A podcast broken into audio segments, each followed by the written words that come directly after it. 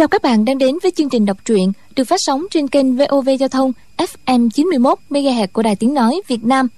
Thưa các bạn, trong chương trình đọc truyện đêm qua, chúng ta đã theo dõi phần 45 bộ truyện Ý Thiên Đồ Long Ký của nhà văn Kim Dung.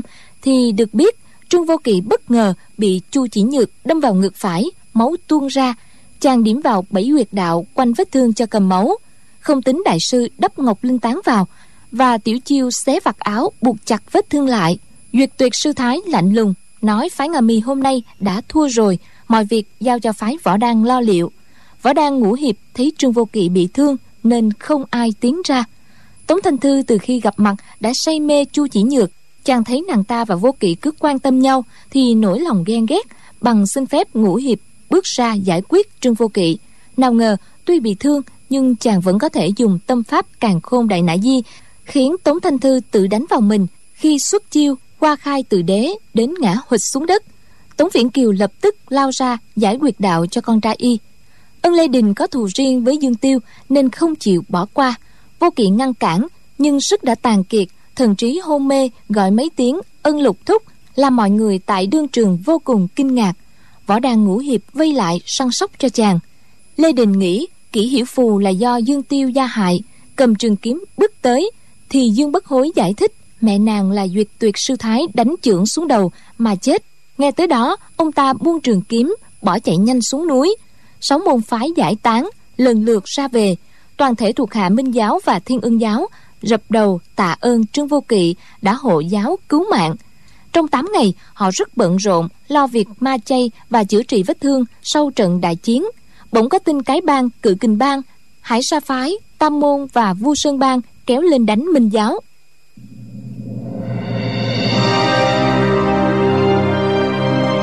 Bỉ Thiên Đồ Long Ký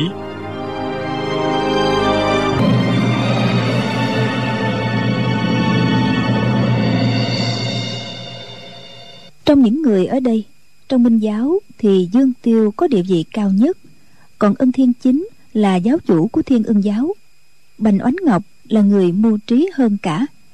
Ba người bình sinh gặp không biết bao nhiêu phong ba bão táp, Lần nào cũng tùy cơ ứng biến, chuyển nguy thành an. Thế nhưng lúc này lâm vào tuyệt cảnh, mọi người ai nấy trọng thương, kẻ địch lại đến đánh. Không nói gì những bang hội môn phái khác, riêng cái bang vốn là đệ nhất đại bang trên giang hồ. Trong bang rất nhiều nhân tài thành thế thật không phải nhỏ. Xem ra chỉ còn nước bó tay chịu chết. Lúc này ai nấy đều coi trương vô kỵ như giáo chủ. Không hẹn mà cùng nhìn chàng, mong đưa ra kế lạ giải quyết cảnh ngộ khó khăn. Trương du kỳ trong giờ phút ấy, trong đầu xoay chuyển bao nhiêu ý niệm. Chàng biết rằng tôi võ công so với dương tiêu, ông ngoại duy nhất tiếu mình có giỏi hơn. Nhưng kiến thức mưu kế những cao thủ kia đương nhiên hơn chàng rất nhiều. Nếu họ không có kế hay thì mình làm sao có thể có được biện pháp lạ cho được? Còn đang suy nghĩ đột nhiên nghĩ ra một chuyện vội buộc miệng nói ngay. Chúng ta tạm thời chui xuống đường hầm trốn tránh. Địch nhân chưa chắc đã phát giác được. Nếu có tìm ra nhất thời chưa chắc đã đánh vào được. Chàng nghĩ ra kế đó tự cảm thấy đây là cách tốt nhất trong lúc này. Giọng đầy hào hứng. Nào ngờ, mọi người ai nấy ngơ ngẩn nhìn nhau, không ai lên tiếng phụ họa. Dường như đều cho rằng phương pháp đó không thể nào thi hành được. Trương du kỵ lại nói, đại trưởng phu phải ứng biến tổng quyền. Chúng ta chỉ tạm thời trốn tránh. Đợi khi thương thế khỏi rồi, sẽ cùng địch nhân một phen sóng mái cái đó cũng không có gì gọi là mất uy danh dương tiêu nói. Kế của trường đại hiệp hay lắm. Ông ta quay lại nói với tiểu chiêu. Tiểu chiêu nè người đỡ trường đại hiệp vào đường hầm đi. Trương du kỵ nói. Tất cả phải cùng vào. Dương tiêu đáp. Mời trương đại hiệp vào trước chúng tôi sẽ đi sau. Trương du kỵ nghe giọng điệu của ông ta biết họ sẽ không đi cùng. Chẳng qua nói như vậy để mình đi đấy thôi. Chàng lớn tiếng nói. Các vị tiền bối giảng bối tuy không phải người trong quý giáo nhưng đã cùng quý giáo vượt qua một phen hoạn nạn. Có thể nói là sinh tử chi giao. Không lẽ giảng bối lại là người tham sống sợ chết sao? Bỏ các vị ở lại một mình đi lánh nạn được hay sao? Dương tiêu đáp.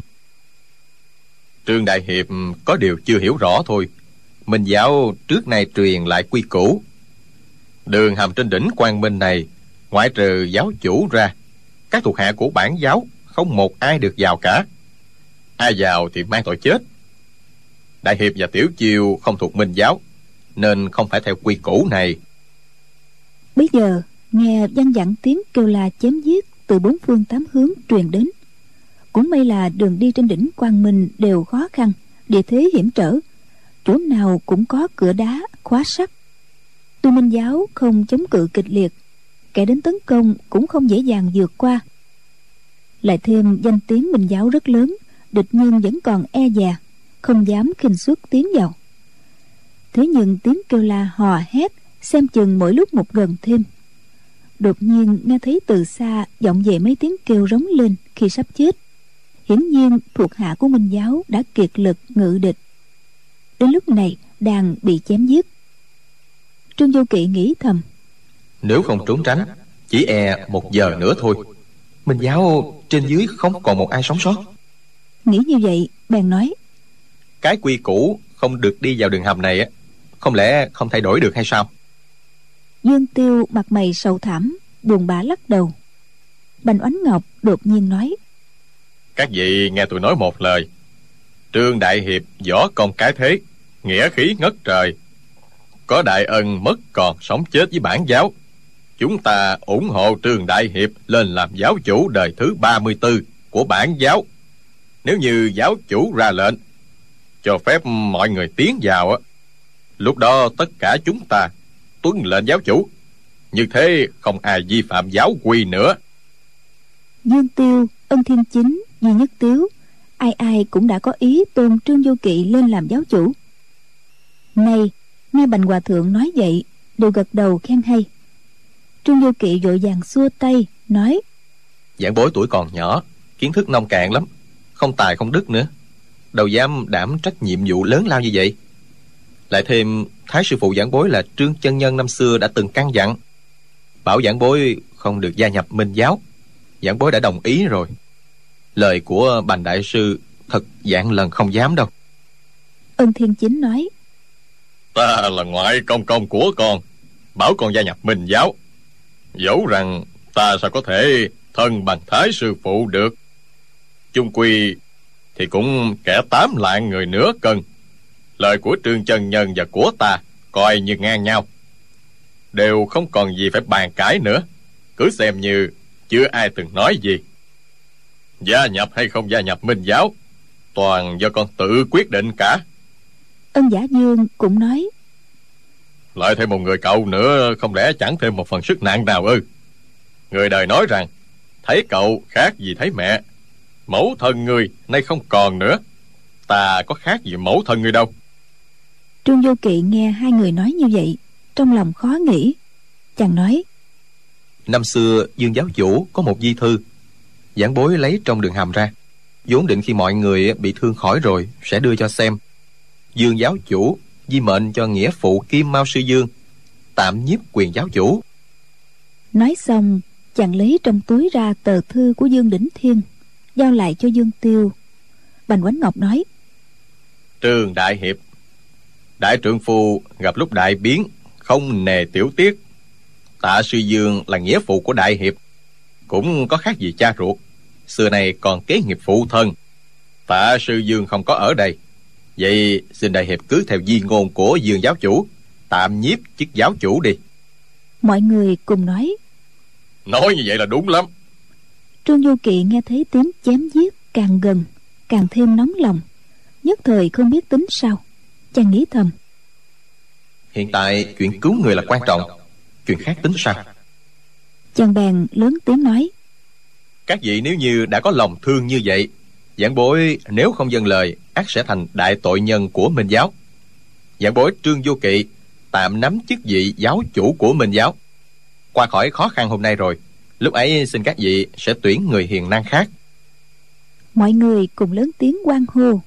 Tuy đại địch đã đến gần, quả như lửa cháy lông mày, nhưng ai nấy đều vui sướng hiện ra nét mặt. Ai nấy nghĩ rằng từ khi tiền giáo chủ dương đỉnh thiên bất ngờ mất đi, không ai thống suốt một đại giáo phái trên giang hồ lại tàn sát lẫn nhau, chia năm xẻ bảy. Kẻ gác đi mọi chuyện đứng ngoài cũng có, kẻ tự mình lập thành môn hộ cũng có, kẻ lại làm điều sằng bậy cũng có, khiến cho minh giáo dần dần suy bại. Mọi nguy cơ từ đó phát sinh. Hôm nay, trùng lập giáo chủ, có hy vọng trung hưng. Làm sao mọi người không phấn chấn? Những ai có thể hành động lập tức quỳ xuống giái lạy. Ân thiên chính ân giả dương tuy là người thân thuộc trưởng bối cũng không ngoại lệ. Trương vô kỵ vội vàng quỳ xuống quan lễ chàng nói xin các vị đứng lên nhờ dương tả sứ truyền lệnh xuống. Bản giáo từ trên xuống dưới tất cả lui vào đường hầm. Dương tiêu đáp dạ. Cẩn tuân lệnh diệu giáo chủ khải bẩm giáo chủ.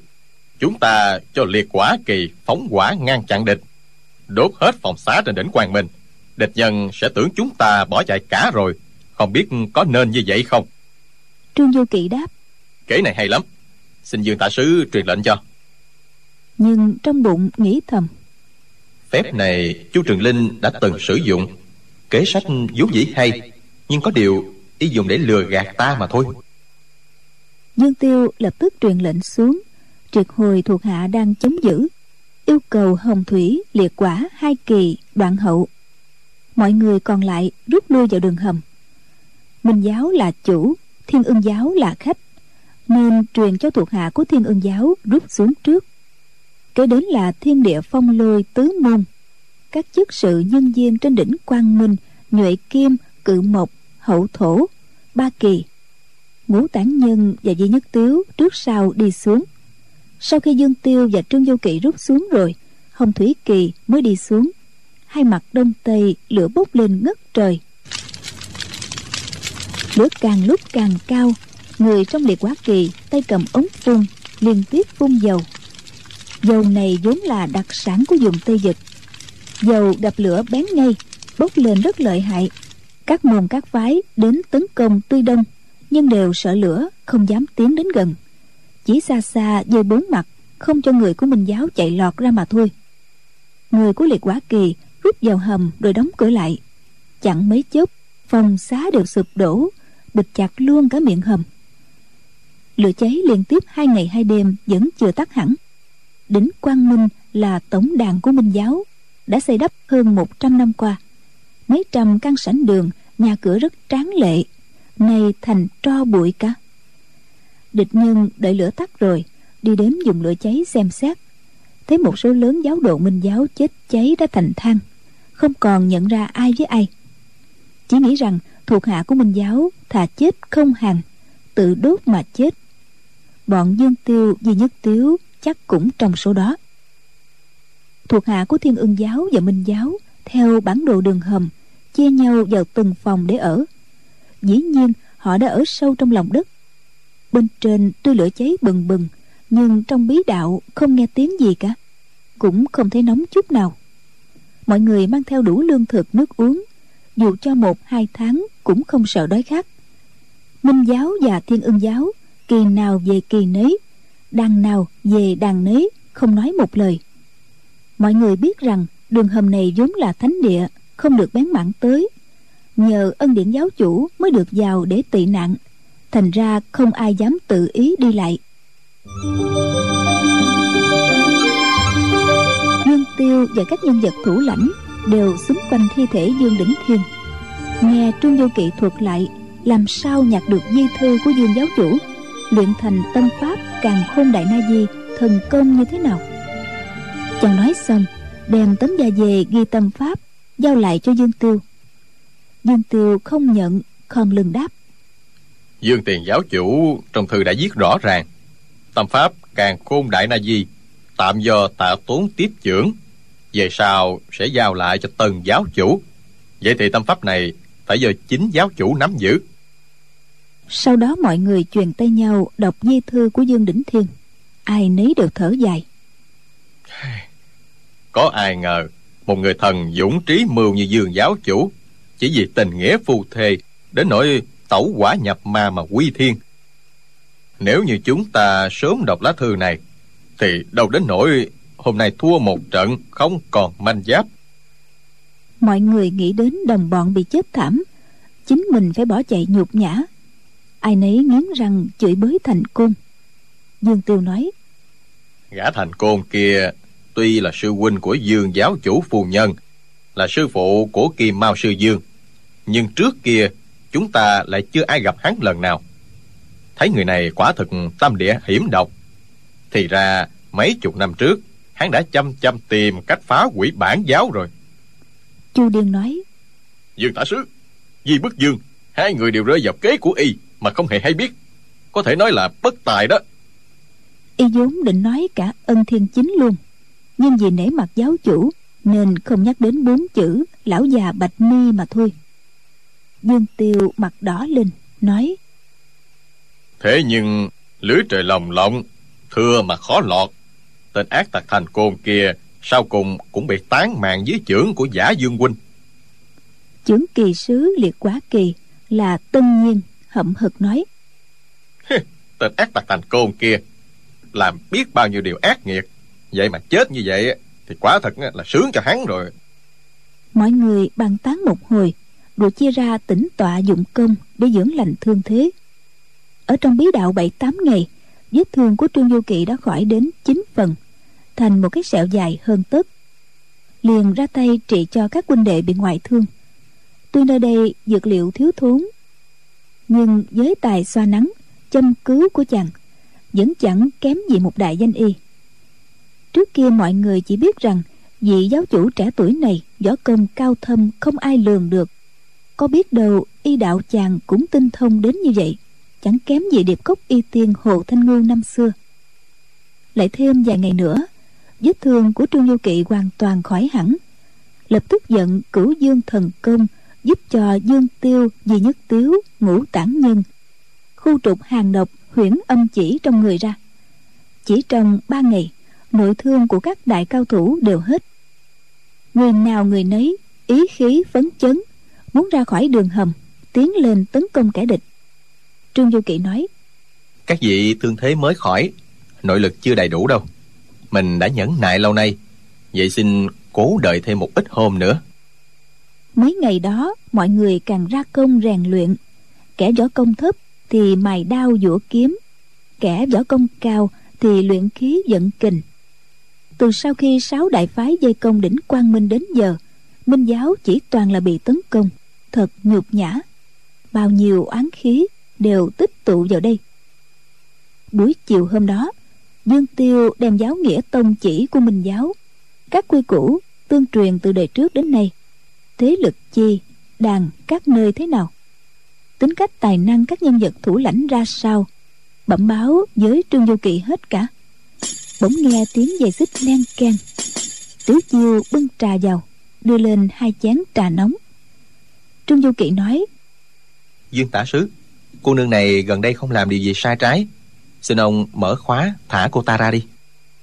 Dương tiêu đáp giáo chủ đã có lệnh đâu dám không theo. Lập tức gọi dương bất hối vào nói bất hối giáo chủ bảo con hãy mở khóa cho tiểu chiêu đi. Dương bất hối đáp chìa khóa con để trong ngăn kéo ở trong phòng không có đem xuống đây. Trương du kỳ nói cái đó cũng không sao. Chìa khóa chắc đốt không cháy đâu. Dương tiêu đợi con gái và tiểu chiêu ra khỏi rồi nói giáo chủ con tiểu a đầu tiểu chiêu này tuy tuổi nhỏ nhưng lại thật là quái lạ. Với nó không thể không lưu tâm đề phòng đâu. Trương du kỵ hỏi lai lịch tiểu cô nương đó ra sao? Dương tiêu trả lời nửa năm trước đây thuộc hạ và bất hối xuống núi du ngoạn gặp nó một thân một mình trong sa mạc, đang ngồi ôm hai xác chết khóc lóc. Chúng thuộc hạ liền đến gần tra hỏi. Nó nói, người chết chính là song thân nó. Cha nó ở trung nguyên, đắc tội với quan quân. Cả nhà ba người bị xung quân đưa đi tây dực mấy hôm trước, vì không chịu nổi cảnh lằn nhục của quân mông cổ, nên bỏ trốn. Song thân nó bị thương nên kiệt lực. Hai người cùng chết cả thuộc hạ thấy đứa bé này còn nhỏ mà đã khô khổ lên đên tuy mặt mày rất xấu xí nhưng nói năng không đến nỗi ngu đần nên giúp nó chôn cất song thân đem nó về hầu hạ bất hối đó. Trương du kỵ gật đầu nghĩ thầm. Thì ra song thân tiểu chiêu cùng chết cả rồi. Thân thế thật là đáng thương chẳng khác gì ta cả. Dương tiêu lại nói tiếp chúng thuộc hạ đưa tiểu chiêu về đến quang minh rồi. Một hôm thuộc hạ dạy võ nghệ cho bất hối. Tiểu chiêu đứng bên cạnh nghe. Nào ngờ khi nghe thuộc hạ giải thích phương vị của 64 quẻ bất hối còn chưa hiểu. Mắt của tiểu chiêu đã nhìn đúng ngay vị trí rồi. Trương du kỳ nói có lẽ cô ta thiên tư thông tuệ ngộ tính so với bất hối muội tử nhanh hơn không? Dương tiêu nói lúc đầu thuộc hạ nghĩ như thế cho nên rất cao hứng. Nhưng chỉ suy nghĩ lại, bỗng nghi ngờ, cố ý nói sai mấy câu khẩu quyết thật khó mà thuộc hạ chưa dạy bất hối bao giờ. Lúc đó, mặt trời đã ngã về phương tây, địa quả minh di, thủy quả dị tế. Thuộc hạ cố tình nói sai phương vị con bé đó liền cao mày dĩ nhiên đã nhìn ra rõ chỗ sai của thuộc hạ. Từ đó thuộc hạ lưu tâm. Biết rằng đó là tiểu cô nương đã được cao nhân truyền thụ. Thân mang thượng thừa gió công lên đỉnh quang minh này không phải là chuyện bình thường mà có một mục đích nào đó. Trương du kỵ nói hoặc giả thân phụ cô ta tinh thông dịch lý đây là sở học gia truyền nên biết được như thế thôi dương tiêu đáp. Xin giáo chủ mình dám cái học về dịch lý của giang sĩ so với dịch lý trong võ học có chút khác nhau. Nếu như sở học của tiểu chiêu là do song thân truyền cho, thì song thân nó phải là nhất lưu cao thủ trong võ lâm. Thế thì lẽ nào lại bị quan quân mông cổ lăng nhục mà chết? Khi đó thuộc hạ giả như không biết. Vài hôm sau mới hỏi tên tuổi thân thế cha mẹ của nó. Nó chó sạch, nhưng cũng không để lộ một chút dấu vết nào. Khi đó thuộc hạ cũng chưa hành động, chỉ dạng bớt hối là để ý thôi. Một buổi kia thuộc hạ kể chuyện vui, bớt hối cười khanh khách. Tiểu chiều đứng kế bên nghe nhìn không nổi cũng cười theo. Khi đó nó đứng đằng sau thuộc hạ và bớt hối. Nghĩ rằng cha con tôi không nhìn thấy nó nào ngờ trong tay bất hối đang cầm chơi một con dao găm. Con dao đó sáng loáng như gương phản chiếu rõ ràng nụ cười của nó. Nó đâu có phải là một con bé xấu như ma lem mà so với bất hối còn đẹp hơn nhiều. Đến khi thuộc hạ quay đầu nhìn lại nó lập tức biến thành một đứa bé quái tướng mồm méo mắt lệch. Trương du kỵ mỉm cười nói suốt ngày giả cách thành quái gì như vậy quả thực không phải dễ dàng đâu. Chàng lại nghĩ thầm. Dương tả sứ là một nhân vật lợi hại như thế. Tiểu chiêu chỉ là một cô bé con. Mà sao lại muốn bẻ trộm qua trước mặt ông ta? Thì làm sao giấu nổi? Dương tiêu lại nói tiếp. Thế nhưng khi thuộc hạ vẫn để yên không nói tối hôm đó canh khuya khi mọi người đã ngủ yên thuộc hạ lèn lén đến phòng con gái để xem tiểu chiêu làm gì ngay lúc đó, tiểu Chiều từ phòng bất hối đi ra. Đi qua bên các phòng phía đông. Không biết đi tìm cái gì. Mỗi gian, mỗi chỗ kín đáo, đều lục lọi cả. Thuộc hạ không còn nhịn nổi nữa. Bước ra hỏi nó tìm cái gì. Do ai phái đến đỉnh quan minh dò xét. Nó vẫn trấn tĩnh, không một chút quán hốt. Nói không ai phái đến cả, chỉ vì hiếu kỳ thích đi chơi nơi này, nơi khác, chơi cho vui thôi thuộc hạ dọa nạt khuyên bảo dụ dỗ, cách nào? Nó chung quỳ vẫn không lộ nửa câu. Thuộc hạ nhốt nó bảy ngày bảy đêm, không cho ăn. Đói đến nỗi chỉ còn thoi thóp. Nó cũng không chịu nói. Thành thử thuộc hạ mới đem xích lưu truyền trong bản giáo, đem ra khóa nó lại. Để khi nào đi lại gian tiếng lèn kèn, không thể lén gia hại bất hối. Thuộc hạ sở dĩ chưa giết nó ngay, cốt để tra xét lai lịch của nó. Thưa giáo chủ, con tiểu a đầu này do địch nhân sai đến đây, không còn nghi ngờ gì nữa đâu. Cứ xét việc nó tính thông phương vị bát quái ra e rằng nếu không phải là của phái cồn luân, cũng là phái ngà mì gửi đến. Thế nhưng một đứa bé con thì làm được gì? Vì tình nó chăm lo hầu hạ giáo chủ giáo chủ từ bi tha cho nó cũng là may cho nó lắm rồi. Trương vô kỵ đứng dậy cười nói. Chúng ta ở trong địa lao này tù túng đã lâu ngày. Bây giờ đi ra ngoài cho thư thả một chút nên chăng? Dương tiêu mừng rỡ hỏi lại. Mình định đi ra ư? Trương vô kỵ đáp. Những người bị thương chưa khỏi dù thế nào chăng nữa cũng không được động thủ. Muốn lập công không phải chỉ ngày hôm nay đâu. Còn bao nhiêu đều ra cả. Có được không? Dương tiêu liền đi ra truyền lệnh. Trong đường hầm, tiếng quan hô ầm ĩ. Mọi người khi vào đường hầm là theo cửa ngõ trong phòng dương bất hối. Bây giờ đi ra là theo cửa hông, đi thông qua phía hậu sơn. Trương du kỵ đẩy tảng đá chắn lối, tự mình ra trước. Đợi mọi người ra hết, rồi mới đẩy tảng đá trở lại chứng kỳ sứ hậu thổ kỳ, nhan diên là người có thần lực mạnh nhất trong minh giáo. Liền đẩy thử tảng đá trông như hòn núi nhỏ kia xem sao. Thế chẳng khác nào chuồn chuồn lay cột nhà, không nhúc nhích chút nào. Y kinh hãi lè lưỡi, không rụt lại được. Càng nghĩ càng phục vị giáo chủ trẻ tuổi. Mọi người ra khỏi đường hầm, sợ rằng địch nhân phát giác. Đến tiếng đằng hắn cũng không ai dám mở miệng trương vô kỵ đứng trên một tảng đá lớn. Dưới ánh trăng thấy thuộc hạ của thiên ưng giáo dàn thành vị trí khách ở hướng tây. Thiên di, tử di, thiên thị, tam đường. Thần xà thanh long, bạch hổ, chu tước, quyền võ, ngũ đàn. Đâu đâu cũng có hàng ngũ sắp đặt nhịp nhàng trật tự. Ở phía đông là ngũ kỳ của minh giáo. Nhuệ kim, cự mộc, hồng thủy, liệt quả, hậu thổ các kỳ do chánh phó trưởng kỳ sứ tất lãnh. Huynh đệ trong kỳ chia theo phương vị ngũ hành mà đứng. Ở giữa là thuộc hạ của dương tiêu, gồm thiên, địa, phong lôi, tứ môn, do các môn chủ thống lãnh thuộc hạ trên đỉnh quang minh. Thiên tự môn là các nam giáo chúng của trung nguyên, địa tự môn là các nữ giáo chúng. Phong tự môn là người tu hành, thích gia, đạo gia còn lôi tự môn là người thuộc phiên bang tây dực tuy liên tiếp chiến đấu nhiều ngày qua, ngũ hành tứ môn, số người thương vong rất lớn. Nhưng lúc này, ai ai cũng đều phấn chấn. Thanh dực bức dương, di nhất tiếu và ngũ tản nhân đứng sau lưng hộ vệ cho giáo chủ. Ai nấy đều yên lặng, chờ trương du kỵ ra lệnh. Trương du kỵ chậm rãi nói, địch nhân tấn công trọng địa của bản giáo. Chúng ta tuy muốn chấm dứt một cách an lành, nhưng cũng không xong. Thế nhưng bản nhân vốn không muốn tàn sát.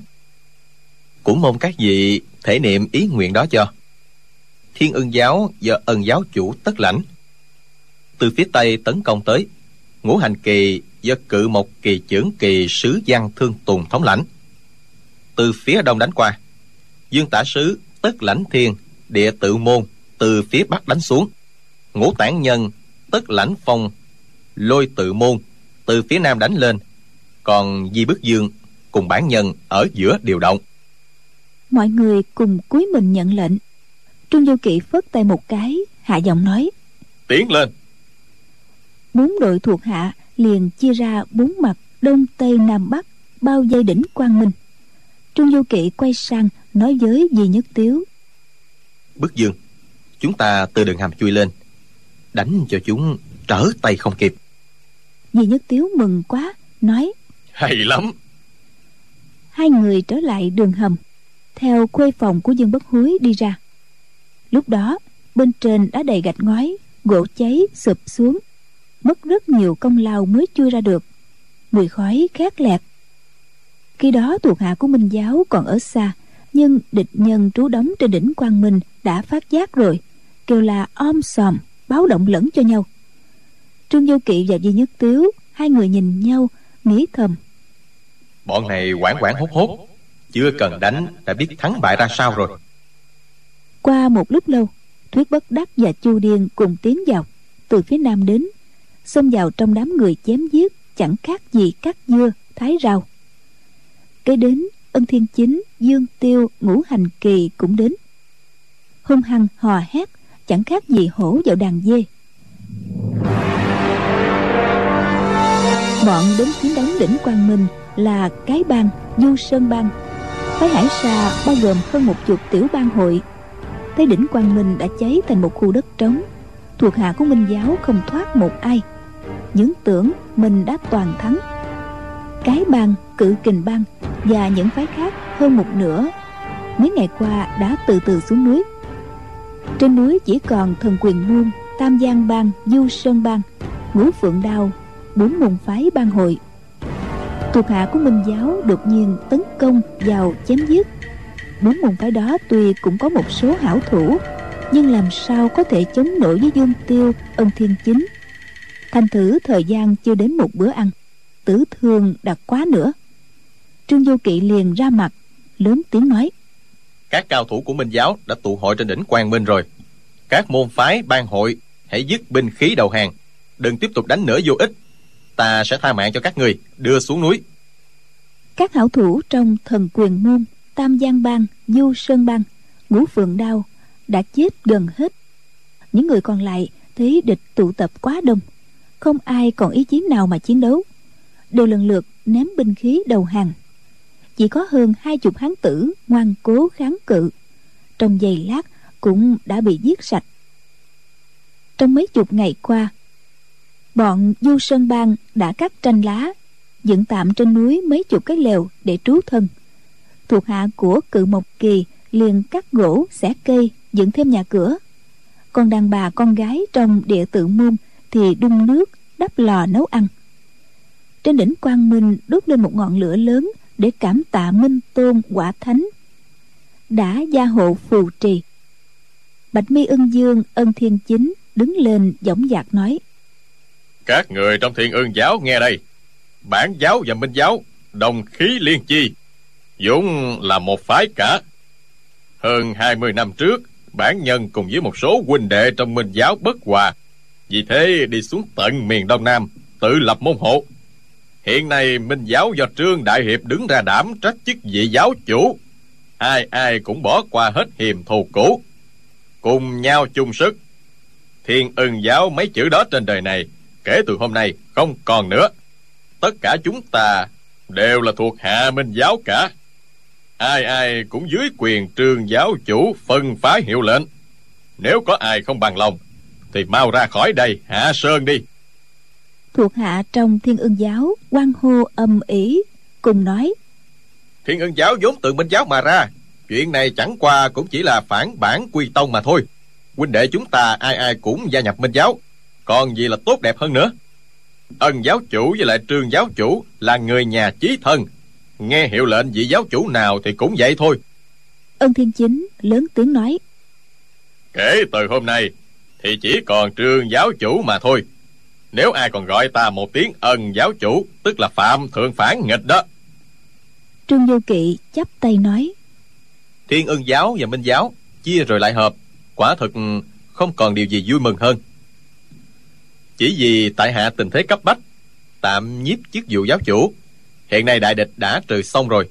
Chính là lúc chúng ta suy cử một vị giáo chủ khác. Trong bản giáo có biết bao nhiêu anh hùng hào kiệt?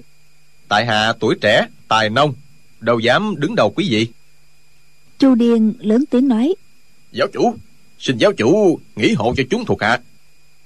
Chúng thuộc hạ vì chức vụ giáo chủ mà trở thành chia năm xẻ bảy. Bây giờ huynh đệ ai ai cũng cảm phục giáo chủ. Nếu giáo chủ lại từ chối nữa thì cứ đưa ra một người khác làm giáo chủ mà xem. Dù ai chăng nữa chu điên này là người đầu tiên không phục.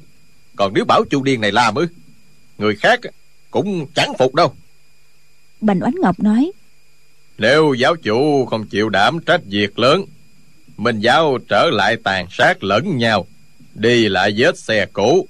Không lẽ lúc đó lại mời đại hiệp ra cứu nữa hay sao? Trương du kỵ nghĩ thầm.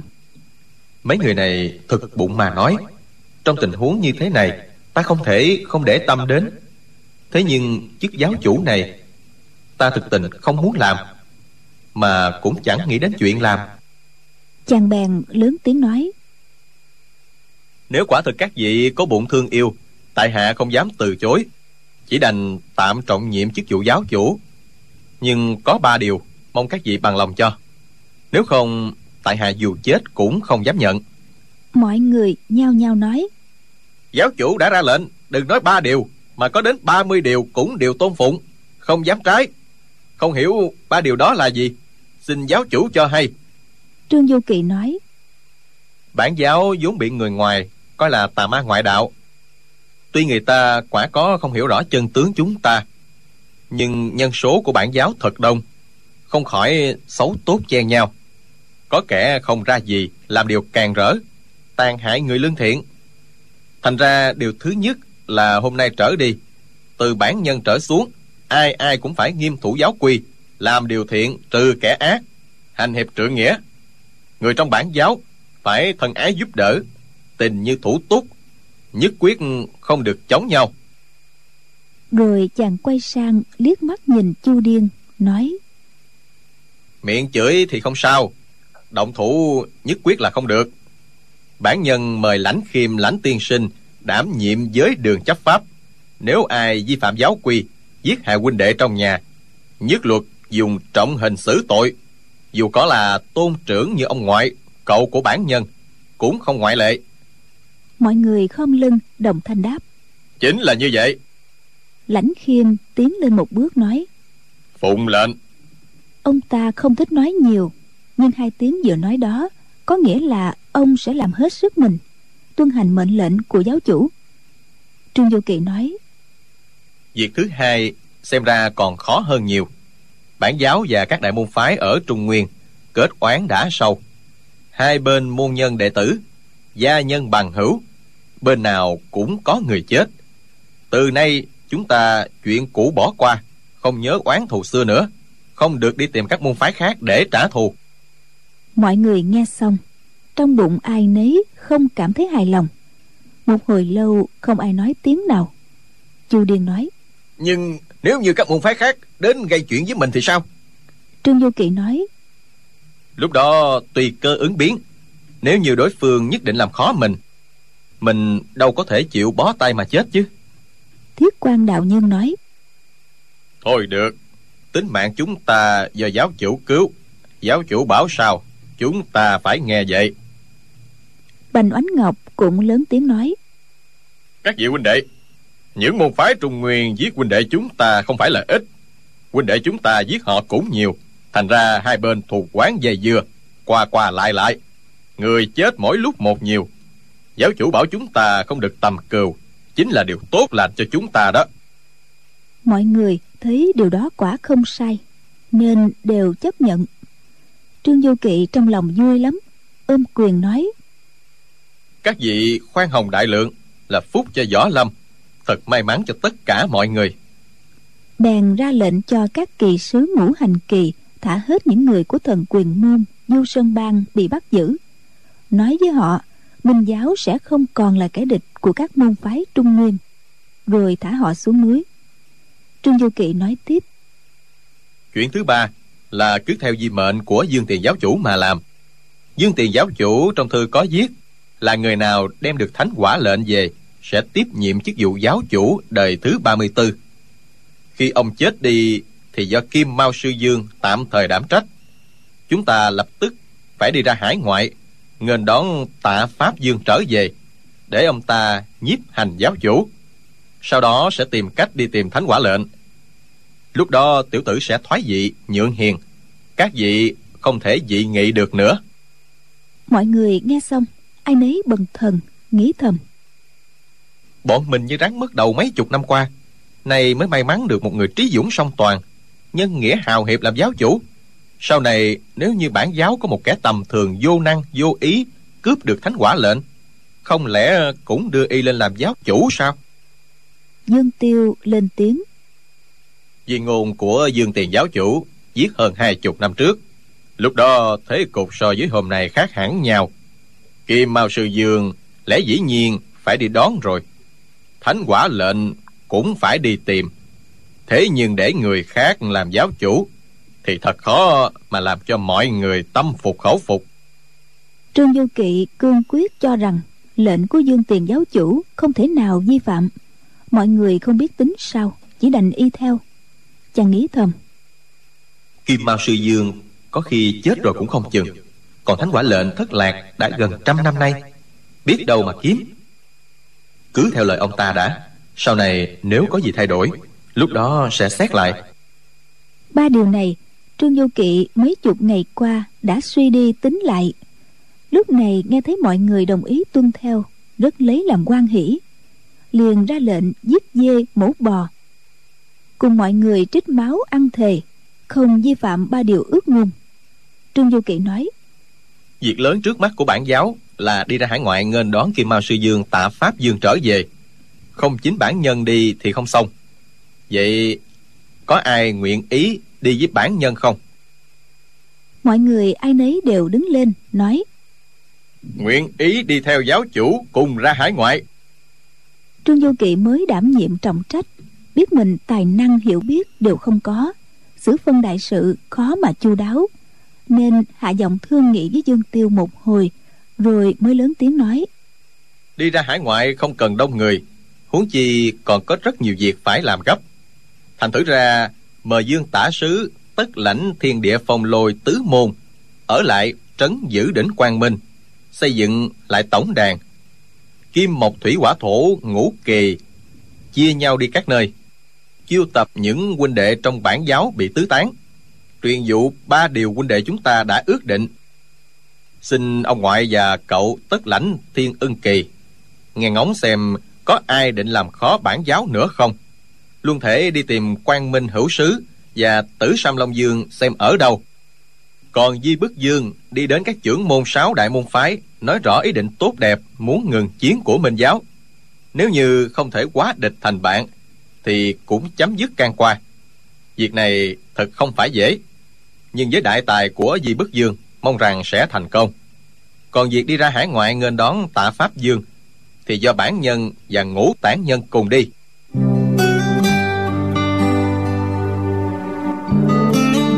Lúc này chàng là giáo chủ. Tuy ngôn ngữ khiêm tốn lễ độ, nhưng câu nào câu nấy đều là mệnh lệnh không thể vi phạm. Ai ai cũng tuân theo, không dám phản kháng câu nào. Dương bất hối nói, cha con muốn đi ra hải ngoại xem cảnh băng sơn như thế nào. Dương tiêu mỉm cười nói. Con xin với giáo chủ cha không thể quyết định được. Dương bất hối biểu môi không nói lời nào. Trương vô kỵ mỉm cười nghĩ đến mấy năm trước đưa cô nàng qua tây dực trên đường đi đòi chàng kể chuyện xưa. Mình đã từng nói về cảnh vật kỳ lạ trên băng quả đảo đến cả gấu trắng hải cẩu quái ngư các loại động vật lạ lùng cho nàng nghe. Thành thử giờ phút này cô nàng muốn đến tận nơi để xem. Bèn nói bất hối mũi tử hải hành rất nhiều nguy hiểm mũi không sợ nhưng dương tả sứ không yên tâm đâu. Thôi thế thì cả dương tả sứ lẫn muội cùng đi với huynh ra hải ngoại vậy. Nhưng bất hối vỗ tay reo lên. À có gì đâu mà sợ chứ. Cha ơi mình cùng với vô kỵ ca ca à không đi với giáo chủ nha dương tiêu không trả lời nhìn trương du kỵ đợi lệnh. Trương du kỵ nói nếu đã như vậy phiền lãnh tiên sinh ở lại trấn giữ đỉnh quang minh thiên địa phong lôi tứ môn tạm do lãnh tiên sinh thống suất. Lãnh khiêm đáp dạ. Chu điên vỗ tay dậm chân kêu lên hay lắm hay lắm. Thuyết bất đắc nói chu huynh hay cái gì vậy? Chu điên nói giáo chủ coi trọng lãnh khiêm như vậy, cũng nở mặt nở mày cho ngũ tản nhân chúng ta. Hơn nữa, biển cả mênh mông. Không biết phải đi bao nhiêu ngày giờ trên thuyền. Có thêm cha con của dương tả sứ, nói chuyện này chuyện nọ, có phải thích hơn không? Ta muốn tìm người cãi qua cãi lại, chỉ có dương tả sứ là đối thủ thôi. Nếu như đi cùng với lãnh khiêm có khác gì đi với khúc gỗ? Mọi người cười ồ cá lên lãnh khiêm cũng không giận cũng chẳng cười. Làm như không nghe thấy. Hôm đó mọi người ăn uống xong chia ra nghỉ ngơi. Trương du kỵ bảo dương bất hối mở khóa cho tiểu chiêu nhưng chìa khóa bị lạc mất trong đám gạch ngói. Than gỗ cháy đen tìm không thấy. Tiểu chiêu thản nhiên nói thì à, nô tỳ đeo sợi dây xích này kêu lan can đi lại nghe càng hay. Có nó cũng tốt. Trương du kỵ an ủi cô bé tiểu chiêu à tiểu cô nương cứ an tâm ở lại trên đỉnh quang minh đi. Ta đi đón nghĩa phụ về rồi mượn thanh đao đồ lông chặt đứt dây xích này cho cô. Tiểu chiêu buồn bã lắc đầu không trả lời. Sáng sớm hôm sau trương du kỵ tất lãnh mọi người chia tay cùng lãnh khiêm. Lãnh khiêm nói giáo chủ bảo trọng. Trương du kỵ đáp lãnh tiên sinh tọa trấn tổng đàn thật là khó nhọc quá lãnh khiêm lại quay sang nói với chu điên cẩn thận quái ngư ăn người chu điên nắm chặt tay y trong lòng thật cảm kích. Ngũ tản nhân tình như thủ túc lãnh khiêm hôm nay phá lệ nói thêm sáu chữ. Quả thật hết sức lo lắng quái ngư trên biển cả ăn thịt huynh đệ. Lãnh khiêm và các thủ lãnh thiên địa phong lôi bốn môn tiễn chân mọi người xuống khỏi đỉnh quang minh rồi mới chịu chia tay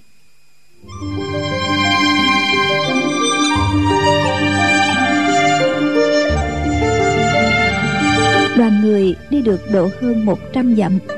Giữa sa mạc liền dừng lại nghỉ ngơi. Trương du kỵ ngủ đến nửa đêm.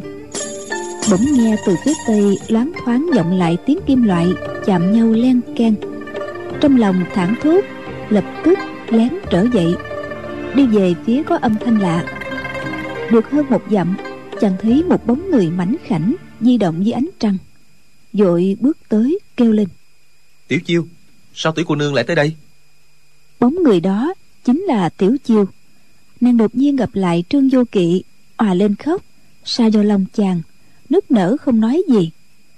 Trương vô kỵ vỗ nhẹ lên vai nàng vỗ về. Thôi đừng khóc nữa đừng khóc nữa mà. Tiểu chiêu dường như bao nhiêu nỗi niềm bây giờ mới có dịp phát tiết lại càng khóc lớn thêm. Nàng thổn thức. Công tử đi đâu? Nô tỳ sẽ đi theo đó. Trương du kỵ nghĩ thầm.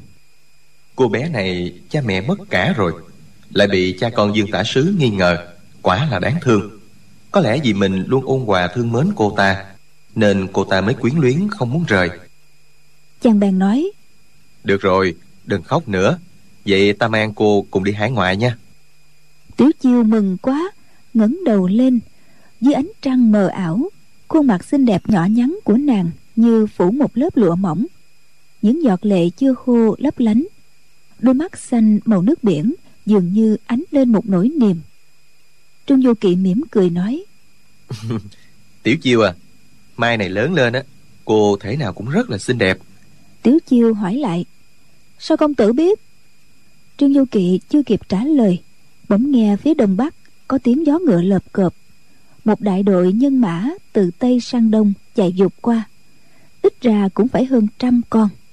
Qua một lúc sau duy nhất tiếu và dương tiêu lần lượt chạy đến nói giáo chủ à trong đêm hôm khuya khoắt lại có đại đội người ngựa như vậy không chừng là kẻ địch của bản giáo à. Trương du kỵ bảo tiểu chiêu đi đến gặp bọn bành oánh ngọc.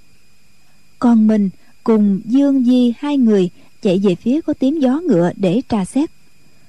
Đi đến gần quả nhiên trên sa mạc còn một dãy vết chân ngựa. Duy nhất tiếu cúi xuống xem bốc một nắm cát lên nói có vết máu. Trương vô kỵ cũng bốc một nắm cát đưa lên mũi. Quả nhiên ngửi thấy mùi máu tanh. Ba người theo vết chân ngựa đến ba bốn dặm. Dương tiêu bỗng thấy phía bên trái trong bãi cát có một mảnh đao gãy vội cầm lên xem thấy cán đào có khắc ba chữ phùng diễn thanh. Y hơi ngẫm nghĩ nói đây là người của phái không động. Thưa giáo chủ có lẽ phái không động chuẩn bị ngựa xe tại chỗ này để đi về trung nguyên. Duy nhất tiếu nói từ đỉnh quang minh xuống đã hơn nửa tháng. Nếu như họ còn lẫn quẩn ở đây chẳng biết làm trò quỷ quái gì đây. ba người biết là phái không động rồi. Chẳng thèm để ý đến nữa quay về chỗ cũ nằm ngủ. Đi được năm ngày, từ thảo nguyên trước mặt có một đoàn người đi đến, phần lớn mặc áo đen kiểu Nico, nhưng cũng có bảy tám nam nhân. Hai bên đến gần, một Nico the thé kêu lên. Đây là ác tà của ma giáo! Cả bọn lập tức rút binh khí, tản ra nghinh địch. Trương du kỵ thấy họ là người của phái nga mi, không hiểu sao đã đi rồi còn quay trở lại mà những người này chàng chưa gặp bao giờ nên chàng hỏi lớn. Các vị sư thái có phải là môn hạ phái nga mi không? Một ni cô người nhỏ bé vượt đám đông tiến ra gằn giọng hỏi. Ắt tặc ma giáo kia hỏi cái gì? Mau ra đây chịu chết đi. Trương du kỵ hỏi. Ngoại hiệu của sư thái là gì? Có sao lại nổi giận như vậy? Ni cô đó quát lớn. Đồ ác tặc thứ như ngươi mà dám hỏi ngoại hiệu của ta hả ngươi là ai? Di Nhất Tiếu phóng dục ra, Xông thẳng vào đám đông. Điểm nguyệt, hai nam đệ tử, Nắm cổ cả hai người, Chạy thẳng ra ngoài xa, ném xuống đất, Rồi lại chạy về chỗ cũ. Hành động đó chẳng khác gì chim cắt bắt mồi, Nhanh không thể tả. Y cười khẩy mấy tiếng, nói, Vị này á, là trường giáo chủ của mình giáo. Người võ công đệ nhất thiên hạ, Một nam tử can đảm vô song thống xuất tả hữu quang minh sứ giả, tứ đại hộ pháp dương ngũ tản nhân, ngũ hành kỳ, thiên địa phong lôi tứ môn, đã từng đuổi phái nga mì xuống núi. Đoạt thanh bảo kiếm ỷ thiên trong tay diệt tuyệt sư thái. Với một nhân vật như thế, có đủ để hỏi pháp danh của sư thái hay chưa? Y nói, một thôi một hồi. Quân đệ tử phái nga mì ai nấy đều kinh hãi lại vừa mới thấy Di Nhất Tiếu trổ chút công phu thượng thừa như thế Còn ai dám hoài nghi lời nói của y? Ni cô trung niên kia lấy lại bình tĩnh Rồi nói Các hạ là ai vậy? Di Nhất Tiếu đáp Tại hạ họ Di Ngoại hiệu là Thanh Dực Bức Dương. Trong phái Nga Mi Có mấy tiếng kêu lên quảng hốt. Bốn người vội chạy đến xem hai gã đồng môn vừa bị Di Nhất Tiếu điểm quyệt dứt ngoài xa. Di Nhất Tiếu nói Phụng hiệu lệnh của trường giáo chủ Minh giáo và sáu đại môn phái Chấm dứt bình đào Bỏ hết thù cũ Giao hảo với nhau. Quý đồng môn cũng may lắm đó Nên Di Bức Dương lần này Thà không hút máu họ. Từ khi y được Trương Du Kỵ Dùng cửu dương thần công trị thương Không chỉ trừ hết âm độc quyển âm chỉ mà cả những độc khí từ trước tích tụ cũng hết đi quá nữa, nên không cần phải hút máu kháng hàng mỗi khi hành công dẫn kình bốn người đó dìu hai đồng môn bị điểm nguyệt kia về, đang định tìm cách giải quyết chữa trị, bỗng nghe hai tiếng gieo gieo, tiếp theo xé gió. Hai viên sỏi nhỏ đã bắn tới, trúng ngay quyệt đạo của hai người kia, lập tức giải khai ngay các nơi bị điểm đó là dương tiêu dùng đàn chỉ thần thông, ngược lại với công phu trịch thạch điểm quyệt ni cô trung niên kia thấy đối phương người cũng không ít, mà chỉ mới hai người lộ chút tài năng, võ công đã cao siêu ghê gớm. Nếu như động thủ, ắt sẽ chuốc lấy thảm bại. Thanh thử dù tám chữ, chấm dứt binh đao, bỏ hết thù cũ, không biết thật hay giả, cũng nói bần ni pháp danh tỉnh không. Các vị có thấy sư phụ của chúng tôi ở đâu không? Trương du kỳ đáp. Tôn sư từ đỉnh quang minh xuống núi đã hơn nửa tháng rồi. Chắc lúc này đã vào ải ngọc môn rồi đó. Các vị từ phía đông lại không lẽ trên đường không gặp nhau hay sao? Một người đàn bà chừng khoảng 30 ở đằng sau tỉnh không liền nói. Sư tỷ đừng có nghe y nói láo. Chúng ta chia ba ngã tiếp ứng đi. Có quả tiễn làm tín hiệu liên lạc lẽ nào trên đường lại không gặp nhau? Chu điên thấy người kia ăn nói vô lễ muốn dạy cho mấy câu. Bèn nói nói lão ư giỏi thật. Trương du kỵ hạ giọng nói chu tiên sinh đừng chấp nhất họ làm chi. Bọn họ không tìm thấy sư phụ dĩ nhiên là nóng ruột rồi. Tỉnh không mặt đầy vẻ hoài nghi nói gia sư và huynh đệ đồng môn có phải đã rơi vào tay minh giáo rồi chăng? Đại trượng phu quan minh lỗi lạc việc gì phải giấu giếm? Chu điên cười nói. Thôi đi nói thật cho các ngươi nghe phải nga mi không lượng sức mình. Đến giày đánh đỉnh quang minh từ việc tuyệt sư thái trở xuống đều bị bắt cả rồi. Hiện nay đang nhốt dưới thủy lao để cho họ ăn năn sám hối 10 năm 8 năm. Đến lúc đó thả hay không còn tùy. Bành oánh ngọc vội nói. Các vị đừng nghe vị chu huynh này nói giỡn việc tuyệt sư thái thần công cái thế. Môn hạ đệ tử ai ai võ công cũng cao cường. Làm sao rơi vào tay minh giáo cho mà được? Lúc này hai bên quý phái và bản giáo đã ngừng chiến giảng hòa với nhau. Các vị trở về núi nga mi đi. Tự nhiên thì sẽ gặp thôi. Tỉnh không nửa tin nửa ngờ chần chừ không thể quyết định được. Duy nhất tiếu nói vị chu huynh này thích nói đùa không lẽ đường đường địa vị giáo chủ tôn quý của bản giáo cũng lại đánh lừa tiểu bối hay sao? Người thiết phụ trung niên kia lại nói lúc này mà giáo quỷ kế đại đoàn gian trá giả hoạt lắm. Lời nói làm sao mà tin cho được?